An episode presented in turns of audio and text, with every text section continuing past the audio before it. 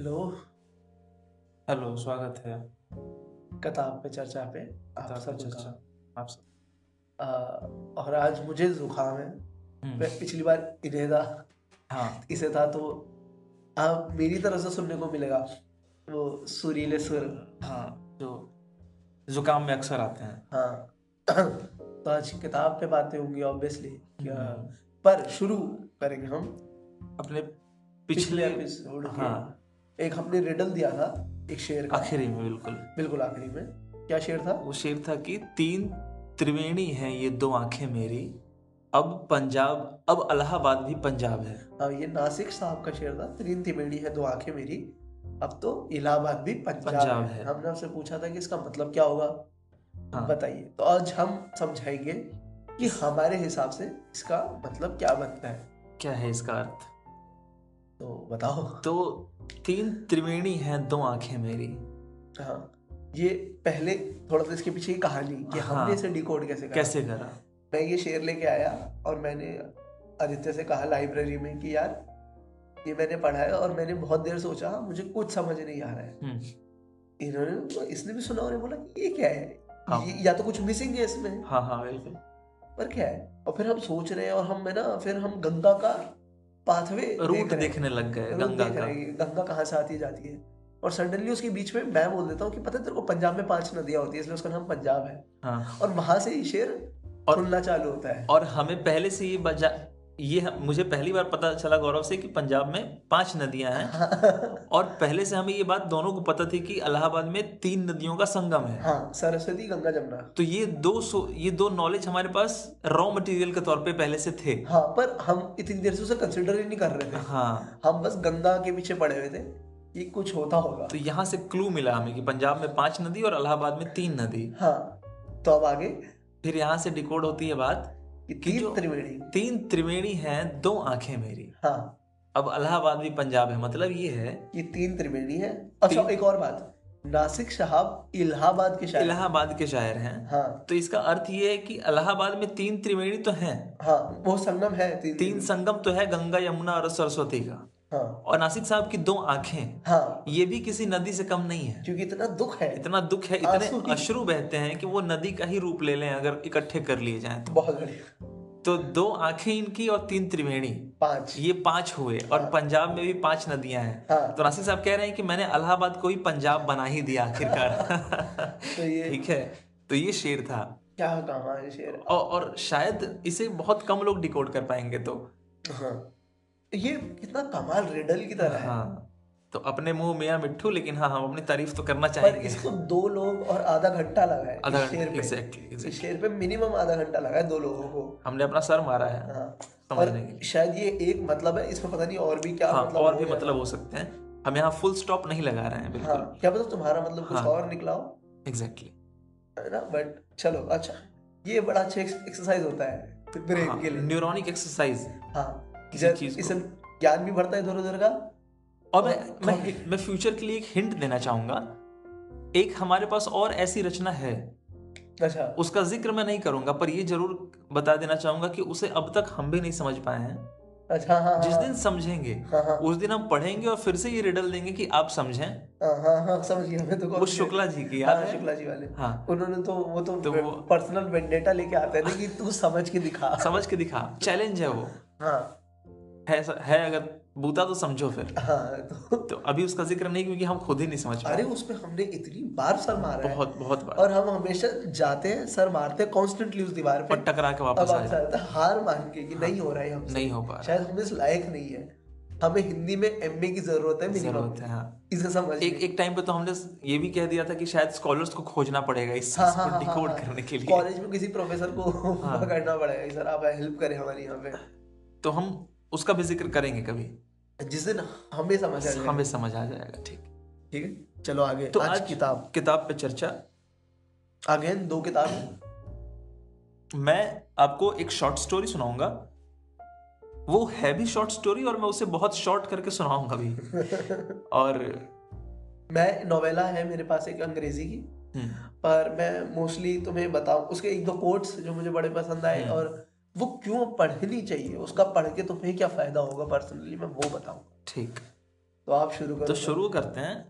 और मेरे हाथ में जो किताब है जो शॉर्ट स्टोरी में पढ़ने जा रहा हूँ वो किसी परिचय का मोहताज नहीं है। सच में। वो आपको नाम सुनते ही समझ आएगा कि कौन। मुंशी प्रेमचंद। हाँ मतलब किसी हर बच्चे को अपने पापा मम्मी और प्रेमचंद ये तीन नाम सबको पता सबको। पता होते हैं। हाँ। मतलब प्रेमचंद तो हाउस होल्ड नेम है ना और ना पता हो तो मुझे आश्चर्य है। हाँ अगर तुम नॉर्थ इंडियन हो ना और प्रेमचंद को नहीं जानते। तो फिर लानत है बहुत ज़्यादा। लानत लानत भेज रहा हूँ मैं। हाँ। यहाँ से लपेट के लानत भेज रहा हूँ भेज रहा हूँ। इकट्ठा कर लो।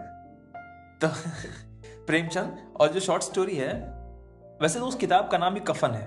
हाँ हाँ। पर कफन एक शॉर्ट स्टोरी है। उस किताब में और भी कई शॉर्ट स्टोरीज हैं। उदाहरण के लिए पब्लिकेशन की है? पब्लिकेशन है लेक्स लेक्सिकॉन बुक्स ठीक है।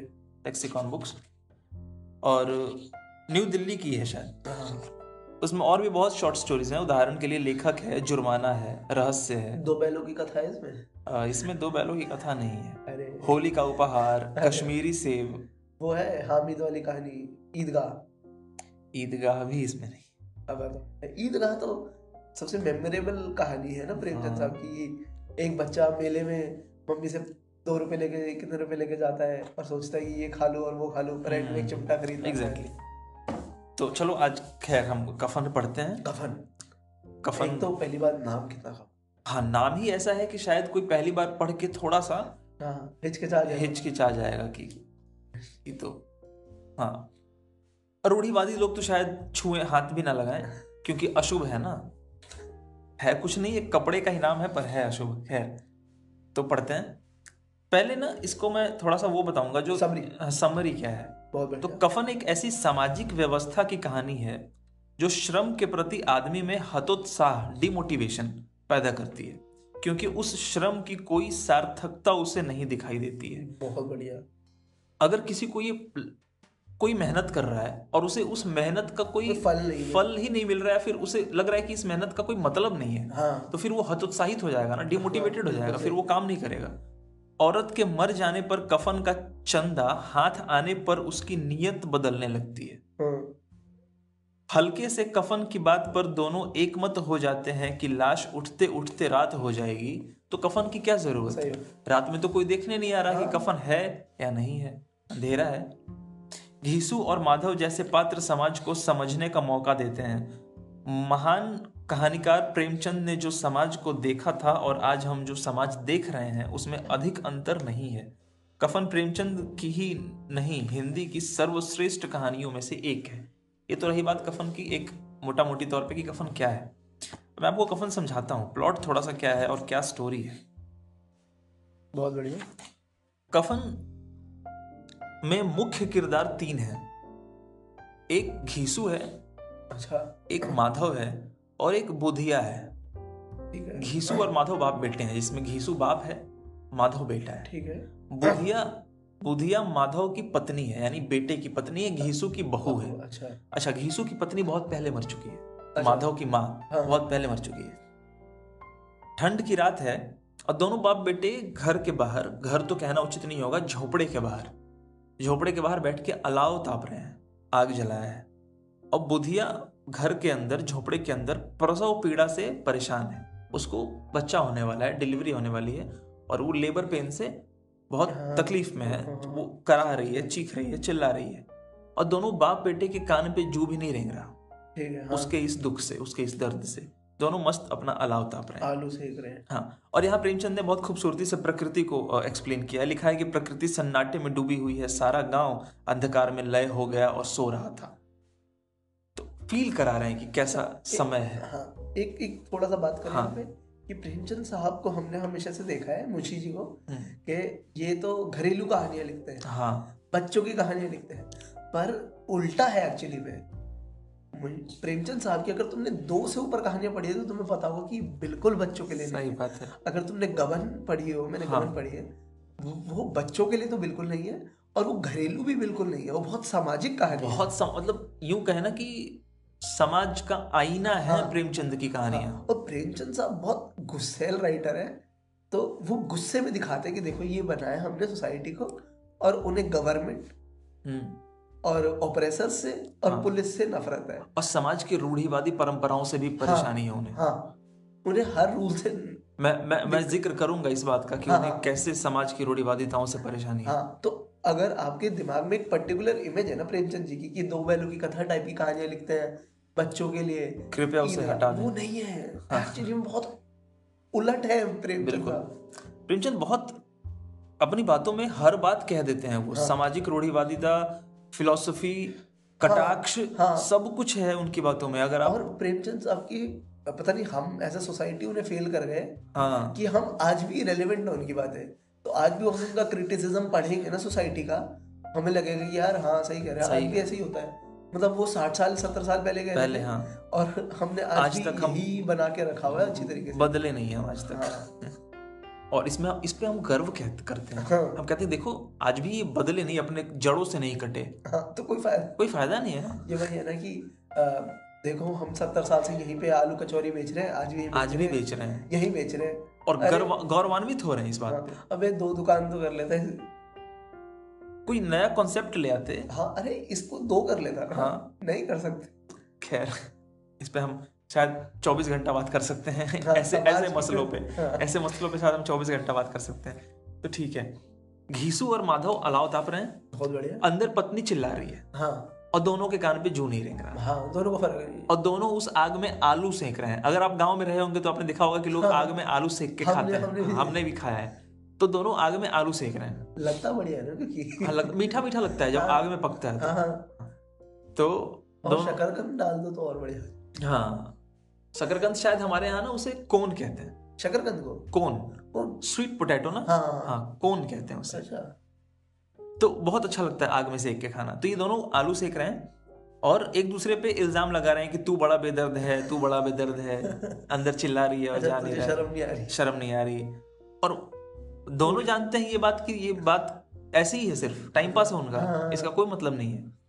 वाकई दोनों को कोई फ़र्क नहीं पड़ता। तो अच्छा। और ये दोनों किस तरह के लोग हैं? ये दोनों बहुत कामचोर नकारा अच्छा। वेला वेला कहते। हैं? वेले। किस्म के लोग हैं। और प्रेमचंद लिखते हैं कि ऐसा नहीं है कि गाँव में काम की कमी है। मेहनती आदमी के लिए पचास तरह के काम हैं पर इन्हें मेहनत से एलर्जी है। ये काम ही नहीं करना चाहते। तो ये इनकी समस्या है काम तो बहुत है। अच्छा ऐसे तो बहुत लोगों को जानता हूँ हाँ। और खीसू और माधव कैसे लोग हैं? इसको समझाने के लिए मैं दो तीन लाइनें पढ़ता हूँ आपको समझ में आएगा। प्रेमचंद लिखते हैं कि विचित्र जीवन था इनका। घर में मिट्टी के दो चार बर्तन के सिवा कोई संपत्ति नहीं थी। अच्छा। फटे चीथड़ों में अपनी नग्नता को ढाके हुए जिए जाते थे। संसार की चिंताओं से मुक्त कर्ज से लदे हुए गालियाँ भी खाते मार भी खाते मगर कोई गम नहीं। दीन इतने दीन मतलब गरीब दीन इतने कि वसूली की बिल्कुल आशा न रहने पर भी लोग इन्हें कुछ ना कुछ दे ही देते थे। इतने खराब कि मतलब लोगों को ये पता था कि इनसे वापस नहीं मिलना है फिर भी ले जाओ थोड़ा बहुत। चलो ज़िंदा तो रह ज़िंदा तो रह लोगे।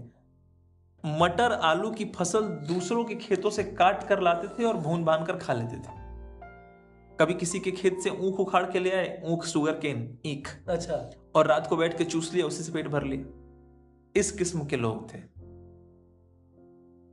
अंदर अच्छा आ- आलू पक चुका है अब ये दोनों आलू निकाल कर खा रहे हैं। हाँ। और आपको सुनकर बहुत हैरत होगी कि घीसू और माधव में से दोनों अंदर सिर्फ़ इसलिए नहीं जा रहे हैं एक चिल्लाती हुई औरत को देखने क्योंकि दोनों के मन में ये संदेह है कि अगर वो चले गए तो दूसरा वाला आलू खा जाएगा। मतलब इनके लिए आलू ज़्यादा इंपॉर्टेंट है इंसान की ज़िंदगी हाँ, कम हाँ। इंपॉर्टेंट है। तो आखिरकार सुबह होती ये सो जाते हैं रात को सुबह होती है सुबह घीसू अंदर जाता है। और देखता है कि इसकी औरत मरी हुई है। मुँह पे मक्खियाँ भिनक रही हैं पेट में बच्चा मर चुका है। अरे। और औरत का शरीर अकड़ा हुआ है ठंड से तो ये अंदर जाता है। और फिर बाहर आकर तर्क क्या देता है अपने बाप को? कि मैं सोचता हूँ कि अगर बच्चा हुआ भी होता तो क्या होता? सौंठ गुड़ तेल कुछ भी तो नहीं है हमारे पास खर्च करने के लिए। तो इतने दिन इतने खराब। अच्छा हुआ बच्चा मर गया मतलब हाँ इन दोनों को इन दोनों को एक तरह की खुशी ही हुई कि बच्चा मर गया। दोनों मर गए अच्छा। है हाँ कि बोझ कम हुआ थोड़ा सा इनके लिए। इनकी आज़ादी वापस मिल गई ना अच्छा और यहाँ ना थोड़ा सा एक ऐसा पॉइंट है जहाँ प्रेमचंद समझाते हैं कि ये दोनों इतने नकारा क्यों हैं? अच्छा। इतने बेकार क्यों हैं? प्रेमचंद लिखते हैं कि जिस समाज में रात दिन मेहनत करने वालों की हालत उनकी हालत से कुछ अच्छी ना थी। और किसानों के मुकाबले में वो लोग जो किसानों की दुर्बलताओं से लाभ उठाना जानते थे कहीं ज़्यादा संपन्न थे। वहाँ इस तरह की मनोवृत्ति का पैदा हो जाना कोई अचरज की बात न थी। अच्छा हाँ सही बहुत बढ़िया। जो लोग मेह कटाक्ष है हाँ। कि जो लोग मेहनत कर रहे हैं पर उनको उनका मेहनताना नहीं मिल रहा। और वो लोग ज़्यादा सुखी हैं जो कुछ नहीं कर रहे हैं हाँ, सिर्फ़ इनको ऑपरेस कर रहे हैं। हाँ वो बहुत ज़्यादा मज़े वो बहुत मज़े में है। तो ऐसे समाज में अगर कोई ऐसा लोग ही तो पैदा अगर घीसू और माधव जैसे लोग हो जाएँ तो कोई आश्चर्य का विषय नहीं है। हाँ ये संभव तो है। बनेगा समाज में। ऐसा ही बनेगा ये संभव है इसकी संभावना है। हाँ तो आगे औरत मर जाती है और फिर ये लोग गाँव के जमींदार के पास पहुँचते हैं उसके काम काज के लिए पैसा इकट्ठा करने।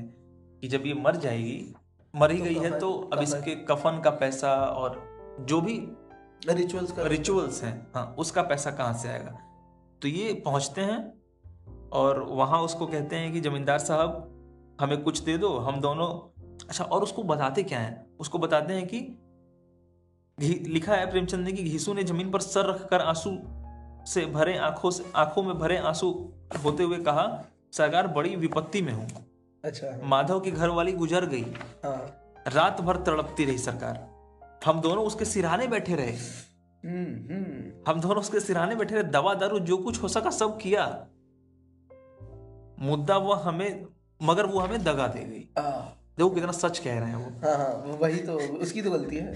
मगर वो हमें दगा दे गई। अब कोई एक रोटी देने वाला भी नहीं रहा मालिक। तबाह हो गए हम। अब आप ही कुछ मदद करेंगे तो उसका कुछ हो सकेगा। जमींदार साहब बड़ा बहुत दयालु थे। मगर घीसू पर दया करना काले कंबल पर रंग चढ़ाने जैसा था। क्या मेटाफर है?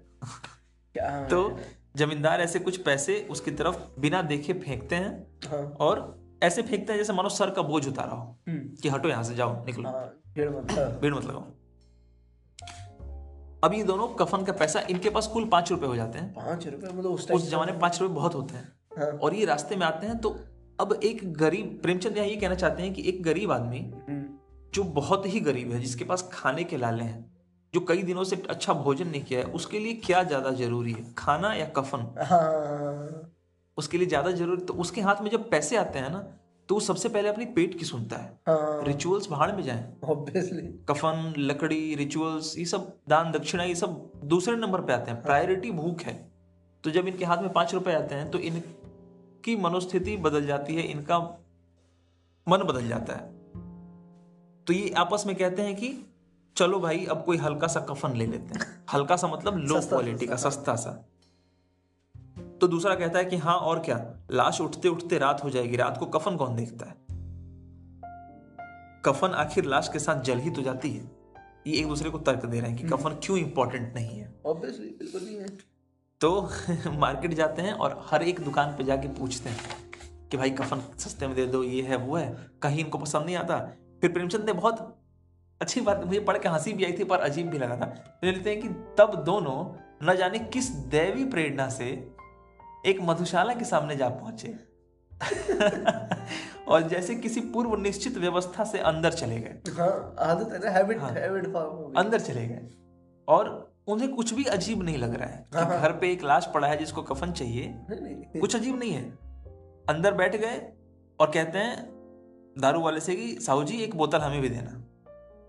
फिर कुर्सी टेबल लगा लिया और कुछ चिकना मंगा लिया। हम्म, चिखौना चिकना मंगा लिया तली हुई मछली मंगा ली और शांति पूर्वक बैठ के पीने लगे। कोई चिंता हो तो। कोई चिंता नहीं। पार्टी हो गई। पार्टी हो गई। फिर यहाँ एक फिलोसफिकल पॉइंट आता है। जब ये बाज़ार में थे तो गाँव की स्त्रियाँ लाश देखने आ रही थीं और उसकी बेबसी पर दो बूंद आँसू गिराकर चली जाती थी। हम्म, यहाँ मैं थोड़ा रुकूँगा। क्यों? यहाँ एक फिलोसफी आती है कि डेथ से रिलेटेड है। हम्म, कि हमारे आसपास जब अच्छा मैं बताना चाहूँगा कि ये मेरी फिलोसफी नहीं है। अगर आप में से किसी ने आचार्य रजनीश का नाम सुना हो रजनीश ओशो के नाम से प्रख्यात थे अच्छा। तो ये उनकी फिलोसफी है। मैं कोट कर रहा हूँ। उन्होंने कहा था मैं उन, उनकी बात पढ़ी थी तो उन्होंने कहा था कि जब हमारे आसपास हमारे मोहल्ले में हमारे पड़ोस में मृत्यु होती है तो हम जाते हैं और सिर्फ़ ये कह के निकल जाते हैं कि अरे बहुत अच्छा था बेचारा। हाँ। मर गया। अच्छा अच्छा इंसान था। बहुत अच्छा अच्छा इंसान था।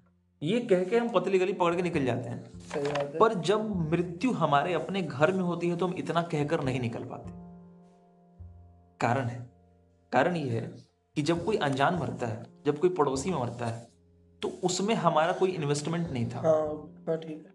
पर हमारे घर में जब कोई मरता है ना हमारे माँ बाप भाई बहन पत्नी बेटा तो उसमें हमारा इमोशनल इन्वेस्टमेंट होता है। तो जब वो इंसान मरता है तो हमारे अंदर भी एक वॉइड क्रिएट हो जाता है।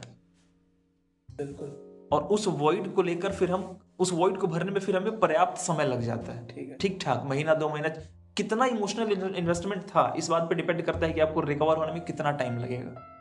जैसे माँ माँ का इमोशनल इन्वेस्टमेंट बेटे में बहुत होता है। हाँ। तो शायद वो ज़िंदगी भर नहीं निकल पाती बेटे के मरने के बाद। है, है पर जिसका छोटा सा है वो शायद एक महीने में निकल जाता है। ठीक हाँ हाँ हाँ हाँ। तो ये भी है कि अनजान के मरने पे हमें उतना फ़र्क क्यों नहीं पड़ता? क्योंकि हमारा उसमें कोई पर्सनल इन्वेस्टमेंट नहीं होता। हाँ हाँ तभी लोग बाकी सब हाँ। इवन इन दोनों को भी फ़र्क नहीं पड़ रहा क्योंकि उनका भी उनका नहीं है ना उस औरत में कोई इमोशनल इन्वेस्टमेंट बिल्कुल। और शायद उस औरत के लिए भी अच्छा होना कि मर गई। मर गई हाँ। ज़िंदगी भर के कष्ट और पीड़ाओं से तो मुक्त हो गई शायद। हाँ, तो ये एक बात थी। तो ठीक है, ये दोनों दारू पीने लगते हैं और दारू पीते हैं, पी के बाहर निकलते हैं, नशे में रहते हैं, नशे में डूब जाते हैं, फिर खूब फिलोसफी की बातें करते हैं नशे में एक दूसरे के साथ। हाँ भूल ही जाते हैं कि कुछ और ही हो रहा है घर में, भूल ही जाते हैं। फिर इनका बेटे, इनके बेटे को थोड़ा होश आता है कि माधव जी को होश आता है, पूछते हैं कि, दादा, अगर गाँव वाले पूछेंगे कि कफन कहाँ है तो हम क्या जवाब देंगे? तो घीसू बड़े सफ़ाई से कहते हैं कि, जवाब क्या देना है? कह देंगे, कमर से पैसे सड़क के गिर गए। खो गए। हाँ, इसमें हमारी क्या गलती है? और फिर से पैसे मांग लेंगे। जिन्होंने दिया है वो फिर से दे देंगे। इस बात को लेकर बहुत आश्वस्त हैं कि इनकी मदद लोग कर ही देंगे।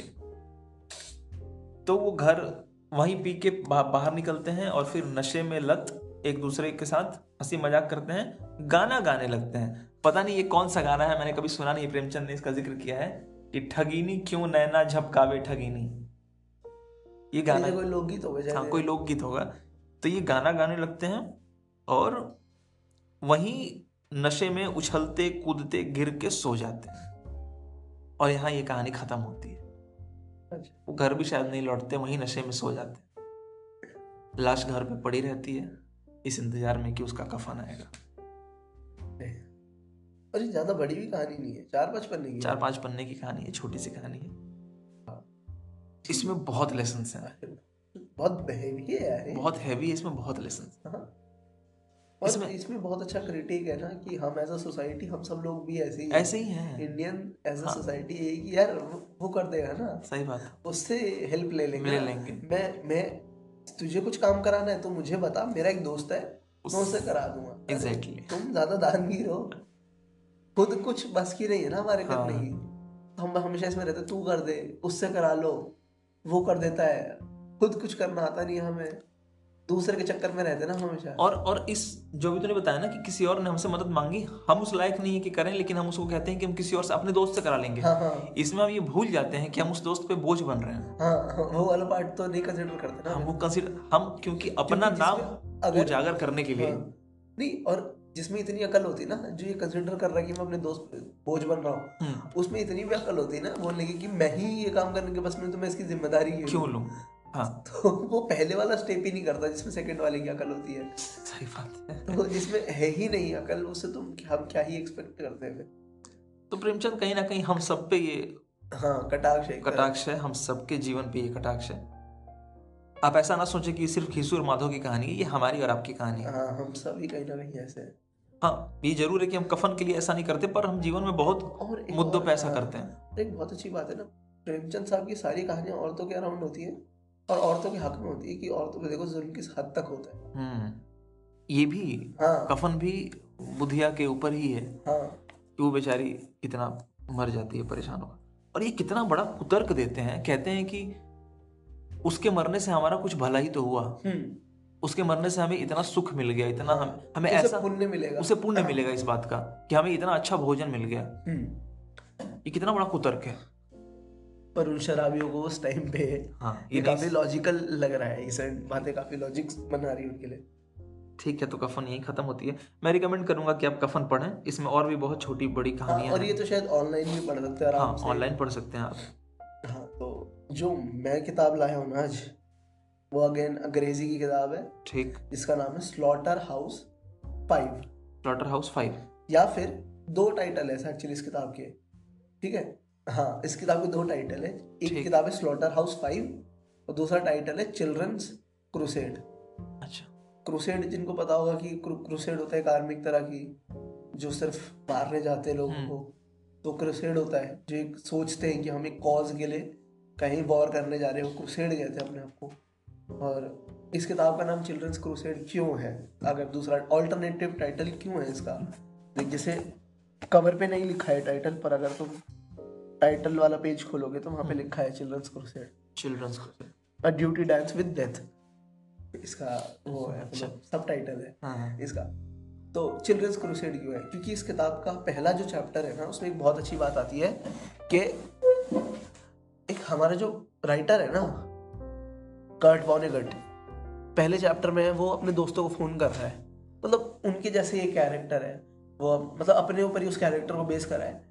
वो अपने दोस्तों को फ़ोन कर रहा है कि याद है हम ड्रेसडेन में हमने वॉर ड्रेसडेन एक शहर था जर्मनी का जहाँ पे बॉम्बिंग करी थी अमेरिका ने हम्म, और पूरा शहर साफ़ कर दिया था। अच्छा। सिविलियन से सब सिविलियंस को मार दिया था। जबकि ड्रेसडेन को बहुत सेफ़ शहर माना जाता था हम्म, कि इसको तो कुछ होगा ही नहीं और उन्होंने वही बॉम्बिंग कर दी और वहाँ पे बहुत अमेरिकन भी मरते हैं और इसके बारे में बहुत सालों तक अमेरिका ने बात तक नहीं करी थी कि ऐसा हमने कुछ करा भी है। और शायद ये बहुत लोगों को पता भी नहीं मतलब हाँ हाँ हाँ। ये बहुत अ, कम बात होती है इसके बारे में हाँ। ये बहुत जालिम चीज़ हुई थी तो ठीक है वो अपने दोस्तों से पूछते कि तेरे को याद है क्या हुआ था हमारे साथ वहाँ पे? तुझे याद है क्या हुआ था हमारे साथ और वो सब कहते हैं कि हाँ याद है पर सही से याद नहीं है। वो उसके बारे में कहानी लिखना चाहता है। इसका एक दोस्त है हम्म, ब्रैंडन। वो कहता है कि हाँ आ जा मेरे घर हम बात करते हैं। ठीक है हम्म, फिर तू किताब क्योंकि इसे किताब लिखनी है उस पर ठीक है? और वो किताब जो लिखना चाहता है ना वॉर पे वो लिखना चाहता है एंटी वॉर किताब। उसका पब्लिशर उसे कहता है कि एंटी वॉर किताब लिखने का कोई फ़ायदा नहीं है हम्म, क्योंकि ये ऐसा ही है तुम ग्लेशियर्स के ऊपर किताब लिखो। क्या ग्लेशियर्स कभी खत्म हो सकते हैं? हाँ। नहीं। ऐसे ही वॉर भी कभी खत्म नहीं हो सकते तो कितनी किताब लिख? तो पर मैं लिखूँगा लिख लो फिर। तो अपने दोस्त के पास जाते तो उसकी बीवी बड़ी उससे उखड़ी हुई रहती है। कि तू मेरे मेरे घर पे क्यों आया चिड़ी हुई रहती है तो उससे पूछता है कि तुम मुझसे इतनी चिड़ी हुई क्यों हो? तो उसे बोलती है कि तू भी वॉर को ग्लोरीफाई करने वाला है ना? हम्म, अपनी किताब में कहते नहीं मैं नहीं करूँगा। कहीं पक्का नहीं करूँगा कह रहे कभी भी नहीं। क्योंकि वो उसे एक तर्क देती है कि तुम सब लोग फ़िल्मों में किताबों में दिखाते हो कि आदमी हम्म, जवान आदमी 25 साल के 30 साल के जंगों में लड़ने जाते हो पर ऐसा कभी भी नहीं होता है। तुम्हारी जंगों में लड़ने के लिए बच्चे जाते हैं। पंद्रह साल के सोलह साल के अठारह साल के जिनकी ज़िंदगी खराब हो जाती है जब वो। वापस आते हैं। ठीक है? तुम भी जब जंग में गए थे ना तुम बच्चे थे। पर तुम्हें शायद ये बात तक याद नहीं कि तुम वहाँ पे बच्चे थे। तुम्हें लगता है कोई मैन बिल्कुल सुपीरियर शेर दिल आदमी थे। नहीं थे तुम? मैं यहाँ रोकना चाहूँगा। क्योंकि अच्छा बच्चों को जंग में भेजना इसलिए आसान होता है ना क्योंकि उन्हें मैनिपुलेट करना बड़ा आसान है। हाँ उनका- बहुत सारे होते हैं ना। उनका ब्रेन वॉश करना बड़ा आसान है। और जैसे हम कहते हैं ना कि हमारे फिफ्टी परसेंट यूथ है। हाँ। तो भाई जंग होगी तो ये यूथ ही तो जाएगा। जाएगा। और वो भी पार्ट है ना हार्मोनल हाईजैक हो रहा होता है उनके हाँ, हाँ। टीनेज में। हाँ हाँ। तुम उस हाईजैक का फ़ायदा उठा लेते हो। हाँ उनको चढ़ा दो कि तुम उसे चढ़ा देते कॉज दे दो ना। कॉज दे दो। क्योंकि जो जो जवान लोग होते हैं उन पे कॉज नहीं होता ना। हाँ। वो rebellion without cause without a cause होते हैं। हाँ और उनको कॉज दे दो कि अरे देखो कितना महान काम कर रहे हैं। हाँ। जैसे तुमने भी देखा भी होगा और ये होता रहता है कॉन्स्टेंटली मैं उसका हर जगह होता है। छोटा सा उदाहरण देना चाहूँगा। अभी अभी क्लिक किया। हमारे देश में तुम ये कह दो सिर्फ़ कि मुसलमान और हिंदू इनकी संख्या तुम हिंदुओं से कह दो कि मुसलमान की संख्या बढ़ रही है। हाँ।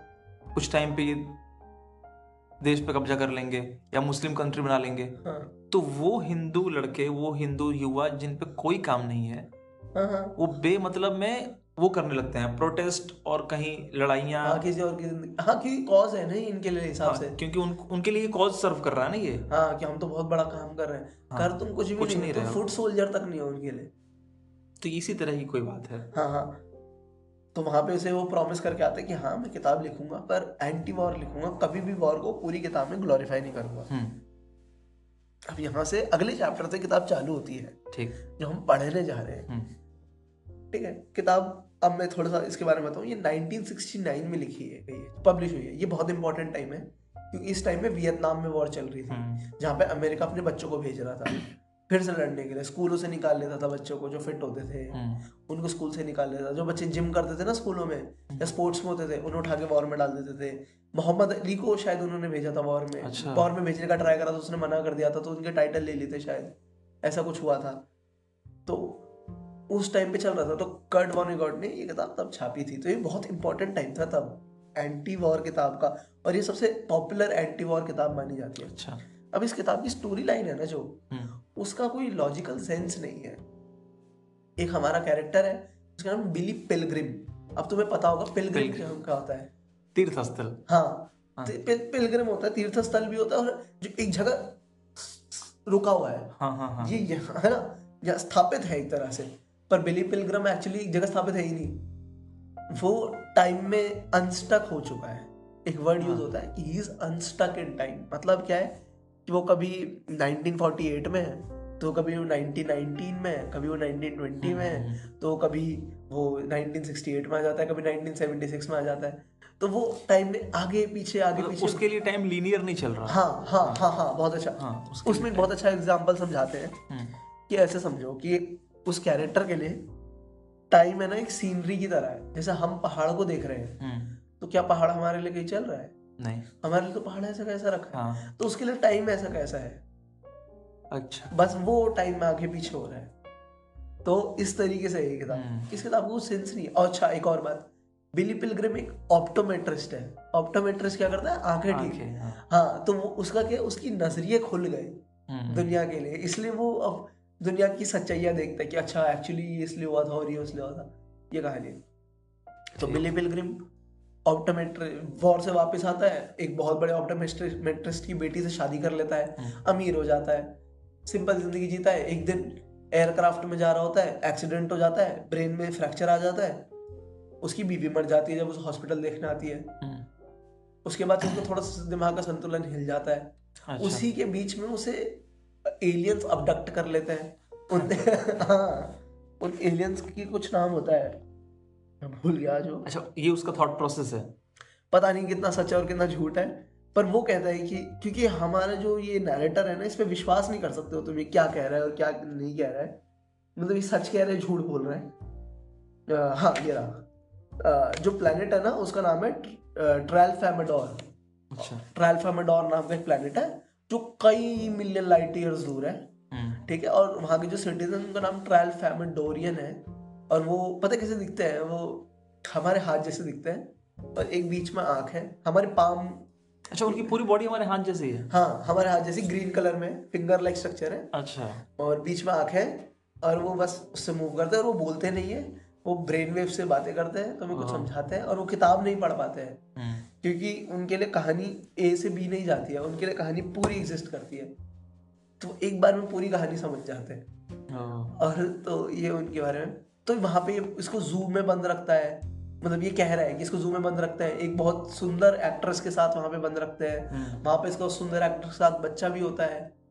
फिर ये वापस आता है और फिर एक रेडियो शो में जाके बताने लगता है कि मुझे एलियंस ने अबडक्ट करा था। और फिर ऐसी कन्वेंशन में जाने लगता है जहाँ पे बताता है कि मेरे साथ ये हुआ था वो हुआ था। एलियंस ने ये करा और वो करा। ऐसे क्रैक लोग तो बहुत सारे हैं ही अमेरिका में जिसी बातों में मानते हैं।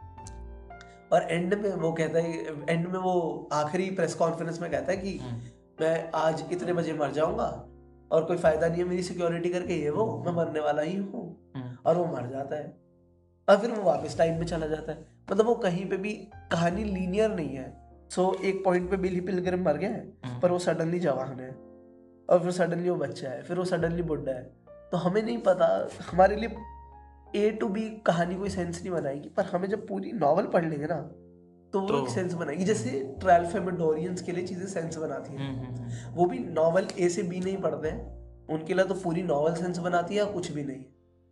तो ये नॉवल एक नॉवेला जो है ना स्लॉटर हाउस एक तरह से ट्रायल फेमिडोरियन लिटरेचर है। कि या तो पूरा पढ़ो या कुछ भी मत पढ़ो। पढ़ो हाँ। बराबर रहे मुझे ना एक जो अभी तूने कहा ना कि अमेरिका में ऐसे ऐसे लोग होते हैं हाँ हाँ। मुझे एक कैरेक्टर याद आया मैंने बहुत पहले पढ़ा था टेड सीरियो। अच्छा। ये इसी तरह का एक आदमी है जिसका जिसके बारे में लिखा हुआ है कि ये एक साइकिक है। मतलब ना ये स्पेशल इसके पास एबिलिटीज हैं। अच्छा। ठीक है? इसके पास कह लो कि सुपर नेचुरल कुछ पावर्स इसको कहा जाता है कि known for his production of thoughtographs हाँ। He claimed these were produced using psychic powers उसके पास साइकिक पावर्स होती हैं जो कुछ चीज़ें देख लेता है दूर की कुछ अच्छा चीज़ें। हाँ मैंने भी देखा है इसको। ये हाँ। कहता था कि फ़ोटो खिंचवाता था ये। हाँ। मतलब ये अमेरिका में बैठे बैठे इससे कोई कहता था कि इंडिया में हरियाणा में गुड़गांव में किसी यूनिवर्सिटी में क्या हो रहा है? उस यूनिवर्सिटी का नाम बता इसको जियोग्राफिकल लोकेशन बता दो। ये आँखें बंद करेगा और वहाँ की पिक्चर्स आँखों से खींच मतलब तुम वहाँ की पिक्चर्स इसकी आँखों में देख पाओगे। पता नहीं। ये तो पता नहीं कितना ये वाला पार्ट कितना सच है कितना नहीं और इसके बारे में अच्छे अच्छे मतलब क्रेडिबल वेबसाइट्स लिखते हैं जिन पे भरोसा किया जा सकता है। हिस्ट्री लिखती है विकिपीडिया लिखती है इंसाइक्लोपीडिया पे लिखा हुआ। है मुझे लगता है कैसे पॉसिबल है ये? नहीं नहीं इसका कुछ स्कैम था इसका पढ़ा था मैंने। कि ये और ये नहीं करता था कि ये वहाँ की पिक्चर दिखाता था। एक्चुअली शायद ऐसा कुछ कहता था कि मैं सुपर नेचुरल्स को एकदम समन करूँगा तुम फ़ोटो खींचना तुम्हें दिखेगा फ़ोटो में। ये ऐसा कुछ काम करता था। हम्म, और एक्चुअली वो होता था कि ये शटर स्पीड से खेलता था। अच्छा। हाँ तो ये शेडोज के साथ खेलता था। तो कैमरा में फिगर्स कुछ बनी हुई आती थी अजीब सी इसके आगे पीछे और लोगों को लगता था भूतों की फ़ोटो ले ली इसने। पर एक्चुअली वो शेडोज वगैरह से खेलता था हाँ बहुत बाद में इसका स्कैम खुला था पर हाँ ऐसा कुछ करता था ये। हो सकता है स्कैम ही हो क्योंकि भरोसा करना मुश्किल है। अरे और भी तो एलेक्स जोन्स भी तो है वहाँ पे एक। क्या है वो? अरे वो पागल वो वो है ऐसा। पता है मतलब थोड़ा क्रैक है वहाँ पे। वहाँ पे ना कुछ भी बोलता है वो। एक बार है ना कहीं शूटिंग हुई थी अमेरिका में। तो बहुत बच्चे मरे बहुत किसी स्कूल में शूटिंग हुई बहुत बच्चे मरे। पता है क्या कह रहे हैं आके? कि ये सब है ना गवर्नमेंट ने कराई है। एक्चुअली वहाँ पे कोई बच्चा नहीं मरा जिन माँ बाप कह रहे हैं आके कि उनके बच्चे मर गए वो झूठ बोल रहे हैं। अच्छा। हाँ ऐसी ऐसी बातें करता था। और फिर लोग इतने गधे हैं वहाँ पे उसकी बातें मान मान के उनके माँ बाप को फ़ोन करके गालियाँ दे रहे हैं। उनको जाके धमकियाँ लगा रहे हैं। हाँ तो उस पर केस हुआ ना जीत गया हार गया वो। वो कई बिलियन कई मिलियन का केस हारा है वो। हाँ अब वो बैंक भर रहा है। बैठ के क्योंकि वो अच्छा कुछ भी बोलता है वो एक दिन कह रहा था कि पानी में केमिकल डाल दे तो फ्रॉग्स गे हो जाते हैं। तो हमारे बच्चों को भी गे बना देंगे पानी पिला के। बकवास है। हाँ तो अमेरिका में ऐसे लोगों का अच्छा काम चलता है ना। अच्छा अब यहाँ पे इस पे चलते हैं कि हम्म, किताब ये किताब एंटी वॉर कैसे है ना? ठीक है। इस पूरी कहानी में जो मैंने बताया है कि वो हाँ। टाइम में आगे पीछे जा रहे हैं सब में एंटी वॉर कहाँ से आ गया है ना? हाँ हाँ पूरा पॉइंट इस किताब का ये है कि ये तुम्हें दिखाता है कि भाई वॉर ना इतनी ग्लैमरस होती नहीं है। हम्म, जो हमने आइडिया बना रखा है कि लोग लड़ रहे हैं कॉन्स्टेंटली गोलियाँ चल रही है है ना? और आदमी है। एक्चुअली वॉर ऐसी होती नहीं है। वॉर में लोगों के पास बंदूकें तक नहीं होती हैं जूते तक नहीं होते हैं हेलमेट तक नहीं होता है। हम्म, हम्म, और वो छुप रहे होते हैं बस जाने बचा रहे होते हैं। और बहुत लोग तो बस भीड़ बनाने के लिए भेज दिया जाता है कि चलो जाओ। जैसे ये आदमी बिली पिलग्रम और साथ के चार पाँच लड़के भी ऐसे ही होते हैं बस। मतलब ये पतला सा होता है हाइट इसकी बहुत लंबी होती है झुका हुआ चलता है बोलना नहीं आता होता इसे। और इसे वॉर में भेज देते हैं आर्मी में रिक्रूट करके। हम्म, क्यों? क्योंकि ज़रूरत है अभी लोगों की वॉर में। तो ये पूरा कॉन्सेप्ट और इसमें और भी बहुत अच्छी बात है कि कैसे जब सामने वाली गवर्नमेंट जब तुम अरेस्ट हो जाते हो तो भी तुम्हारे कंट्री के उसको कोई फ़र्क नहीं पड़ता है कि तुम वहाँ पे पकड़े गए हो प्रिजनर ऑफ़ वॉर हो। हाँ हाँ हाँ। कोई ऐसा ट्रीटमेंट है तुम्हारा तुम्हें बचाना चाहते भी कि नहीं वो चाहते? वो सबके ऊपर बहुत कुछ है कि एक्चुअली में वॉर बिल्कुल अच्छी नहीं होती है। और जिस दिन होती है उस दिन सबको पता चल जाता है कि कितनी खराब है। जब खुद को निकल के जाना पड़ेगा तुम्हें हम्म। वॉर में तो सबको पता चल जाएगा कि वॉर बहुत खराब है नहीं करनी चाहिए। पर जब तक तुम घर में सिक्योर हो सेफ़ हो बंद हो हम्म, तब तक सबको बड़ी ग्लैम कि हाँ इसे भी लड़ लो और उससे भी लड़ लो इसको भी खत्म कर दो। और और इसमें बहुत सारी बातें भी है कि औरतों पे भी कैसे इफ़ेक्ट पड़ता है? क्योंकि जो जॉब्स थी ना हम्म, जो आदमी करते थे यूजुअली तो जब आदमी वॉर में चले गए तो जॉब औरतों को करनी पड़ी। हम्म, हम्म, तो बहुत सारी औरतें सडनली जर्नलिस्ट बनने लग गई उस टाइम पे अमेरिका में। अच्छा। बहुत सारी औरतें और प्रोफेशंस में आने लग गई आईटी में आने लग गई क्योंकि आदमी बचे ही नहीं थे। हाँ हाँ हाँ। तो वहाँ पे औरतों को आना पड़ा। तो ये सब पार्ट बहुत अच्छा कहीं यही तो नहीं था राइज ऑफ़ हाँ हाँ। फेमिनिज्म वो तो अलग चीज़ से रिलेटेड है। अच्छा सॉरी अच्छा पता नहीं है पर हाँ, सकता है पर वो अलग है वो तो आइडियोलॉजी अलग है। जैसे, हक पे है ना। औरतों का और वुमेन का मेन स्ट्रीम में आना कहीं ना कहीं तो इतिहास में इसका एक पॉइंट होगा ना जहाँ से औरतें मेन स्ट्रीम में आने लग। गई हाँ हाँ वर्ल्ड वॉर से होंगी कोई सी ऐसी। हाँ कोई ऐसा पॉइंट होगा ज़रूर। हाँ। वहाँ पर वो है भी तो इक्वल हक पे ना कि हमें बराबर हक चाहिए। हो सकता है। अच्छा। और इस किताब में कुछ अच्छा एक बहुत अच्छा कोट है एक तो मैं उसका पढ़ के सुनाता हूँ। मुझे बड़ा पसंद आया है कोट ठीक है ध्यान से सुनना है। There is nothing intelligent to say about a massacre everybody is supposed to be dead to never say anything or want anything ever again everything is supposed to be very quiet after a massacre and it always is except for the birds and what do the birds say all there is to say about a massacre things like poo tee weet अच्छा इसका मतलब अगर मैं थोड़ा समझाऊं कि पहला paragraph तो बहुत सेल्फ एक्सप्लेनेटरी है कि मैसेगर के बारे में तुम कुछ इंटेलिजेंट नहीं बोल सकते। हम्म, एक पॉपुलेशन आई एक गुट आया और उसने एक को बेरहमी से मारा। हम्म, हम्म, इसके बारे में तुम इंटेलिजेंट कुछ कह नहीं सकते हो। वैसे जितने लोगों को ये बात अगर ये टर्म नहीं पता होगी तो ये कत्लेआम हाँ, हत्या बहुत लोग हाँ। बहुत लोगों का मर्डर अगर हो जाए एक साथ। एक कह लो ग्रुप हाँ। जब आए और दूसरे डिफेंसलेस ग्रुप पे अटैक करे। अटैक करे मार दे। हाँ और इसे- सबको बिना देखे हम्म, आँखें बंद करके सबको मारने की आइडिया से आए। तो वो मैसेकर होता होता है। राइट होता है जब दोनों गुट आके एक दूसरे से लड़ते, लड़ते हैं हैं। हाँ, ठीक है तो ये फ़र्क है। इतना।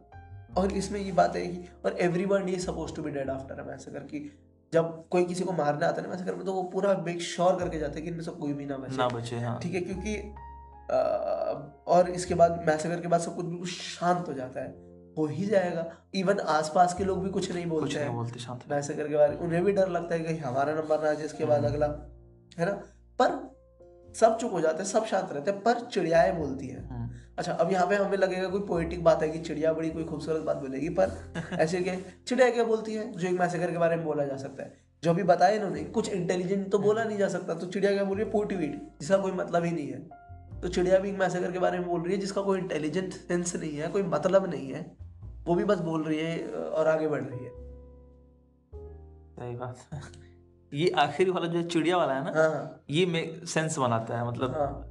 इसको जब समझोगे ना तो ये लगता है कि हाँ सही बात है। कि कुछ बोल तो रही है पर उसका कोई मतलब है नहीं। हाँ किसी और कभी हो भी नहीं सकता ना। हम्म। वैसे मुझे इस पे जो अभी बीच में एक बात आई ना कि मैसेकर पे कोई कुछ बोलता नहीं है। सब लोग शांत रहते हैं कि कहीं उनका ना जाए। हाँ। मुझे न चाहते हुए भी किताब का सेशन चल रहा है और मुझे न चाहते हुए दुष्यंत कुमार की एक लाइन याद आ गई। दुष्यंत कुमार हमारे कांस्टेंट मेहमान कि जलते घर को देखने वाले फूस का छप्पर आपका है आग के पीछे तेज हवा है अगला नंबर आपका है। बहुत मेरे मेरे खून पे शायद तुम चुप थे। हाँ हाँ हाँ। तुम्हारा नंबर अब आया। ऐसा कुछ कहते हैं। और तुम्हारे खून पे मैं चुप हूँ शायद अगला नंबर मेरा है ऐसा कुछ कहते हैं। तो जो शांत रहते हैं ना गलत को देखकर वो ये नहीं जानते कि वो गलत अगली बार वो वैलिडेट कर रहे हैं उनके साथ ही होने वाला है। हम्म। बहुत बहुत बढ़िया किताब है। मैं कहूँ अगर मतलब एसेंशियल और पता है फॉर सम रीजन ये किताब इतनी डार्क है इतनी भारी बातों के लिए ऊपर है हाँ। पर ये हाँ। बहुत फनी किताब है इसमें बहुत जगह है जहाँ पे तुम्हें हँसी आएगी पढ़ के। क्योंकि तुम्हें दिखाएगी कि कितनी अपसर्ड बात है जंग करना। किस हद तक बेवकूफ़ी का काम है दो लोगों का लड़ना दो देशों का लड़ना और किस हद तक नुकसान होता है? मुझे लगता है ना कि इस बात को समझने के लिए हाँ। शायद कोई किताब पढ़ने की ज़रूरत नहीं है। अगर बेसिक इंटेलिजेंस भी हो ना किसी पे हाँ। तो उसे ये बात समझ में आएगी कि जंग का कोई अर्थ नहीं होता। बेसिकली हाँ, हाँ। कोई बिना मतलब का होता है ना। कोई फ़ायदा दिखा रहे हो तुम किसी लड़ाई का कोई फ़ायदा हो गया हो दोनों पक्षों का कोई ना कोई नुकसान होता है। सबका ही नुकसान सबका ही नुकसान लड़ते है ना। हाँ लड़ाई हमेशा विचारधाराओं की होती है बिल्कुल सही बात है। किन्होंने कहा था ये? फिलोसफी है मुझे ध्यान नहीं किसने कहा था पर हाँ वो बहुत अच्छी फिलोसफी थी कि कभी भी इंसानों की लड़ाई नहीं होती लड़ाई हमेशा दो विचारधाराओं की होती है। बहुत बढ़िया। हम्म। तो ठीक है स्लॉटर हाउस फाइव फाइव हाँ। पढ़नी चाहिए आपको? ज़रूर पढ़ना। ज़रूर पढ़नी चाहिए। और मुंशी जी का तो कुछ कोई भी अगर तुम्हें कहीं पे भी कुछ भी लिखा हुआ पाया जाए ना मुंशी जी द्वारा तुम्हें कोई बोले कि ये मुंशी साहब की ग्रोसरी लिस्ट है हाँ, इन्होंने पढ़ लेना। पढ़ लेना क्या पता उसमें भी कुछ कमाल लिखा कुछ हो। कमाल लिखा हो। प्रेमचंद तो सभी को पढ़ना चाहिए। और सब कुछ पढ़ना चाहिए। क्या ही मतलब महान राइटर है प्रेमचंद हम्म। साहब। और सबसे कमाल बात है प्रेमचंद साहब रेलेवेंट है हमारे लिए। है। क्योंकि ये हिंदुस्तानी राइटर है इंडिया के बारे में लिख रहे हैं और नॉर्थ इंडियन है एकदम तो जो हिंदी में ये जो बातें लिखते हैं हम्म। जैसी बातें लिखते हैं जो हम्म। लिखने का तरीका है ये हमारे और आपके बोलने चालने का तरीका है। इनकी हिंदी यूपी वाली हिंदी है ना थोड़ी? सही बात हाँ। तो ऐसी वाली हिंदी है जो हम सब आमतौर पे सुनते और सुनते बोलते बोलते हैं। तो ऐसा लगता है कोई हमारा ही बड़ा हमें समझा रहा है एक तरह से हम्म, कि देखो भाई कोई कहानी सुनाई जा रही है बहुत बड़े राइटर और ये आज भी रेलेवेंट अगर सवाल हो ना कि कैसे हैं तो मैं इसका छोटा सा जो मैंने बचपन से देखा है और अच्छा। समझा है। हमारे समाज में अगर मैं रिक्शे वालों की बात करूँ या मजदूर क्लास की बात करूँ हाँ। तुम देखो कि वो दिन का 300-400 कमाते हैं। हाँ। ऐसा नहीं कि उनके घर पे जरूरतें नहीं है जरूरतों की कमी है बहुत जरूरतें हैं। बेटे को पढ़ाई करनी है या बेटी को पढ़ाई करनी है उसके लिए बुक्स चाहिए कॉपीज चाहिए राशन खत्म हुआ है। पर वो प्रेफरेंस देते हैं दारू को। वो दारू पीकर घर जाएँगे। तो क्या करे हो सब नहीं। ज़रूरी है ना यार मतलब तुम ये देखो ना कि दर्द भी तो हो रहा है ना। ठीक है पर प्रेफरेंसेस देखो कि बच्चे तुम पैदा किए हो तो ज़्यादा बड़ी रिस्पॉन्सिबिलिटी बच्चों की है कि उनकी डिमांड्स पूरी हो उनके उनकी एडुकेशन प्रॉपर हो। तुम उसको ना देखते हुए अपने नशे को प्रेफरेंस दे रहे हो। ये मुझे लगता है कि कफन में इसी बात को बहुत बड़े स्तर पर दिखाई गई है जो आजकल छोटे छोटे जगहों पर हमें देखने को मिलती है।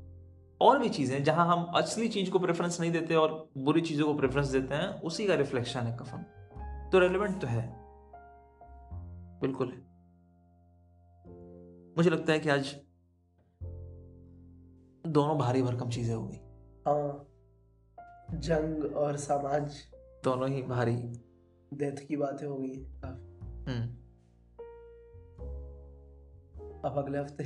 अगले हफ़्ते मिले यहीं रोकते हैं आज? हाँ। कुछ खाने पीने चलते हैं। हाँ। ठीक है धन्यवाद।